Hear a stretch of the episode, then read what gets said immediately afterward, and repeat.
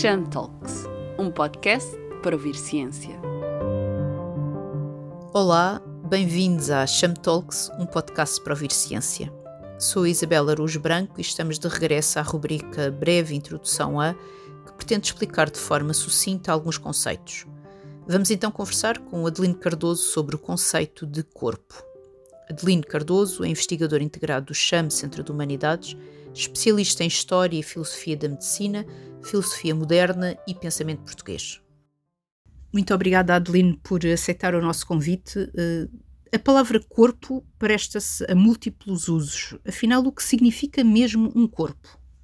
Corpo é uma noção primitiva que significa etimologicamente forma, beleza, ordem.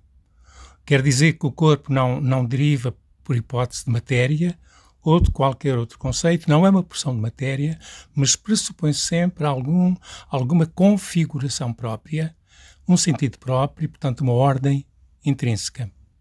Em 1543, Vesálio publica a obra inaugural eh, da medicina moderna, De Humani Corporis Fabrica, o corpo humano é uma fábrica e que fábrica é esta? Esta imagem da fábrica é de facto uma imagem admirável que Vesálio utiliza e, e que permanece depois na medicina e um pouco fora da medicina nos séculos XVI, XVII e XVIII e que tem a ver muito com o contexto próprio do Renascimento. Eu penso que a obra, a obra inaugural deste pensamento, que, uh, deste pensamento renascentista, poucos anos anterior De Humani Corporis Fábrica de Vesálio, é De Harmonia Totius Mundi Canticatria. Três cantos sobre a harmonia do mundo inteiro. Francisco Giorgio. É uma obra extraordinária, uma obra que é simultaneamente teológica, filosófica e estética, em que é cantada a grandeza do mundo, a beleza do universo, e uh, o autor tem uma clara influência platónica, mas muito diferentemente do Timeu, que é a obra de referência ao longo de muitos séculos, em que o mundo é criado a partir de, de, de, uma, de uma forma perfeita, que é o próprio mundo inteligível, o mundo das ideias. Francisco Giorgio inverte esta situação. O mundo, o universo, é criado a partir de microcosmos, de um microcosmos. Quer dizer que há um macrocosmos, um mundo na sua globalidade, na sua totalidade, e há diferentes formas de microcosmos, do cosmos, do mundo, em, em tamanho pequeno. E a sua forma, digamos, paradigmática é o corpo humano. E para, para Francisco Giorgio, o corpo humano é o microcosmos, não tanto no sentido que seja uma cópia e reproduz o cosmos inteiro, mas é o arquétipo. É o modelo a partir do qual todo o universo foi criado. E esta obra, esta ideia que vai estar presente em Vesálio, que vai estar presente em, em artistas como Francisco de Holanda ou em médicos importantes uh, de, do todo o período, portanto, do século, de, de, do século XVI, XVII, XVIII, em que o corpo funciona, uh, funciona efetivamente como um arquétipo, como um modelo a partir do qual tudo, tudo é criado. Então, o que significa fábrica? Fábrica é uma construção é uma construção feita pelo arquiteto supremo do universo, pelo próprio Deus, que cria um artifício. A palavra é do próprio Vesálio, cria um artifício, isto é, um, um, um artifício de uma beleza extraordinária. O termo de Vesálio em latim é que, eh, é o termo Miranda, portanto, cria uma, uma, uma, uma obra de uma perfeição inexcedível que é o corpo humano. E então nós vamos encontrar, nós vamos encontrar em Vesálio uma nova coerência para compreender o corpo humano, não já a partir do, do, dos humores, mas a partir de um conjunto variado de sistemas e de órgãos principais, neste caso o cérebro uh, e o coração, uh, portanto, uma, obra em que se pretende sempre exaltar a beleza do, do, do corpo, sua perfeição, a perfeição o, ajustamento, o ajustamento das partes, e em que a imagem tem um, um, tem um papel muitíssimo importante. É um artista da, da escola de Tiziano, faz as imensas gravuras para a, a, a fábrica de Vesálio e as imagens têm não apenas a função de ilustrar, mas de dar a ver, a função de uh, nos transportar para a ordem e a beleza invisível de, do, do, próprio corpo. Portanto, a, a imagem, a, a, as belas imagens que acompanham cada um dos oito livros que compõem o, o, a fábrica de Vesálio são formas de mostrar a harmonia, a ordem, a perfeição do corpo. E é isso que fundamentalmente está em jogo, portanto, essa, essa imensa beleza que é levada ao pormenor, mas está igualmente no todo. Eu não resisto a dizer qual é a primeira grande Sim. questão que Vesálio coloca. O primeiro, primeiro livro é sobre o sistema ósseo e Vesálio faz esta pergunta extraordinária. Por que é que o corpo humano não é constituído de um osso como uma peça única, mas por uma variedade imensa de ossos? Ele diz é por uma questão de perfeição, a, plura, a multiplicidade introduz uma maior ordem e porque a mobilidade é fundamental no humano. Uhum. Então, termos muitos ossos e ossinhos, favorece essa capacidade que o homem tem de se mover. Uhum. Portanto, está tudo muito bem feito e não é por acaso, diz ele, se fôssemos feitos de uma única peça, o corpo resistia melhor às ofensas. Mas assim tem outra beleza e outra plasticidade. Uhum. Uh, na primeira década do século XVIII surge o neologismo organismo. Qual o significado desta representação do corpo? Organismo é de facto um termo, é um termo muito interessante, muito curioso. Já existia o termo orgânico há, há muitos séculos, mas organismo surge na primeira década do século XVIII através da obra de dois pensadores alemães, um filósofo, Leibniz, e um médico, George Ernst Stahl.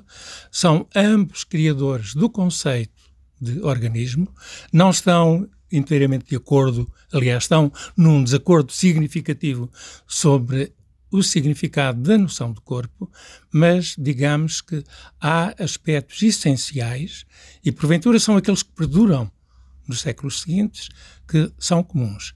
Em qualquer deles há a intenção de pensar uma, uma estrutura, e o termo estrutura é fundamental em ambos os autores, pensar uma estrutura que tenha uma ordem mais perfeita que os mecanismos. O pensamento hegemónico na altura sobre a natureza é o mecanicismo. Ambos aceitam o mecanicismo. Consideram que o mecanicismo é válido, mas que é preciso algo mais. Esse, portanto, um grau superior de ordem, de beleza e de perfeição. E é isso que é, é isso que termo organismo diz. No, ter, no escrito inaugural, julgo ser o primeiro, embora haja discussão, de Leibniz sobre o, o organismo, em que ele introduz este neologismo eh, e em que ele fala muito, muito particularmente da arte, da arte do corpo, toda, toda a subtileza invisível do corpo humano, esse texto chama-se Du rapport général toutes choses, da relação geral de todas as coisas. Isto é, o termo organismo surge associado a essa ideia de que uh, o mecanicismo não é suficiente para nos dar uma compreensão exata e principalmente para nos dar uma compreensão da excelência da natureza. E daí, portanto, é a introdução, a introdução deste termo. O que é que se pretende realçar? Pretende-se realçar que a ordem dos corpos não é puramente mecânica porque, não, porque o seu movimento não lhe vem basicamente do exterior. Há uma organização interna, portanto, agora não estamos já apenas no plano da ordem, estamos no plano da organização, no plano da, daquilo que na altura se chamava um autómaton. Autómaton significa o corpo enquanto ele é capaz de uma autoatividade, de um movimento, no fundo, de espontaneidade. E é, este, é esta capacidade de autorregulação que está, que está no conceito de organismo, em que se realça o ajustamento entre as partes, agora o maior sentido da diversidade interna ao corpo, é articulada com uma afirmação muito forte da sua unidade.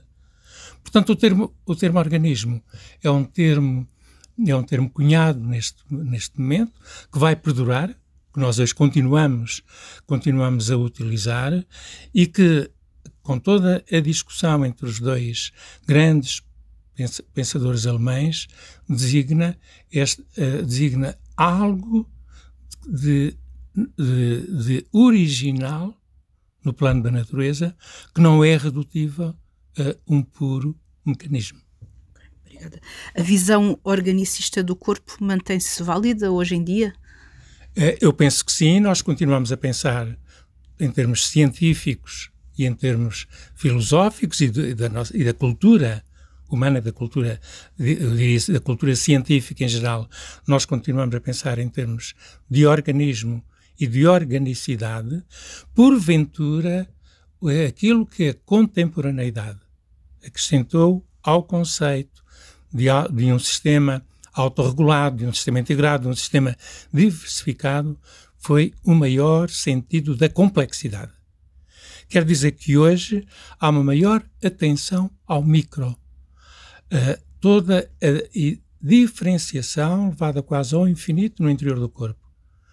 Qualquer órgão, qualquer pequenino, qualquer pequenina estrutura é passível de produzir efeitos no todo, na totalidade, no sistema. E é justamente esta ideia de uma diversidade quase infinita e, ao mesmo tempo, de um forte sentido integrador de que a totalidade sai reforçada pela especialização. O facto de haver, eh, de haver qualquer, qualquer elemento em nós, pode ser, pode ser um líquido, pode ser qualquer outra coisa que está. Há uma, uma célula com algum tipo de, de especificidade, seja, de, seja anómalo ou não, uh, pode ter efeitos no sistema todo. E mas, por seu lado, há, eh, digamos assim, uma capacidade do todo, da totalidade orgânica, para integrar essa proliferação imensa de diferenças. Portanto, nós hoje continuamos a pensar em termos de organismo, num sentido, porventura, de maior complexidade e no sentido de que o ajustamento entre o todo e as partes é, digamos, o trabalho próprio da totalidade orgânica e organizadora. Muito obrigada, Adeline Cardoso.